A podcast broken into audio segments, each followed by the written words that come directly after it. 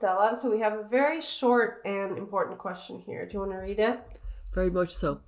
Do you have any advice when the gender critical person is not the parents but an extended family member, for example, an aunt? Hmm. And I've come across this many times. And we do have, you know, Genspect does have a resource for family and friends, and it's specifically for that. It's kind of saying how you can help your niece or your nephew or somebody like that.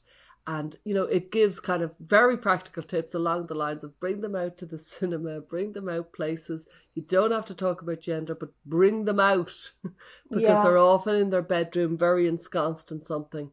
And you're trying to just show them the world, provoke their mind but also very very difficult to deal with the family i've i've had some really sad kind of contact with with people who are just saying my sister is affirming all the way and the child is going down and i don't know how to kind of grapple with that so it's it's you will be told very faster than ever before i think you'll be told stay out of my family's business i think Yeah. the whole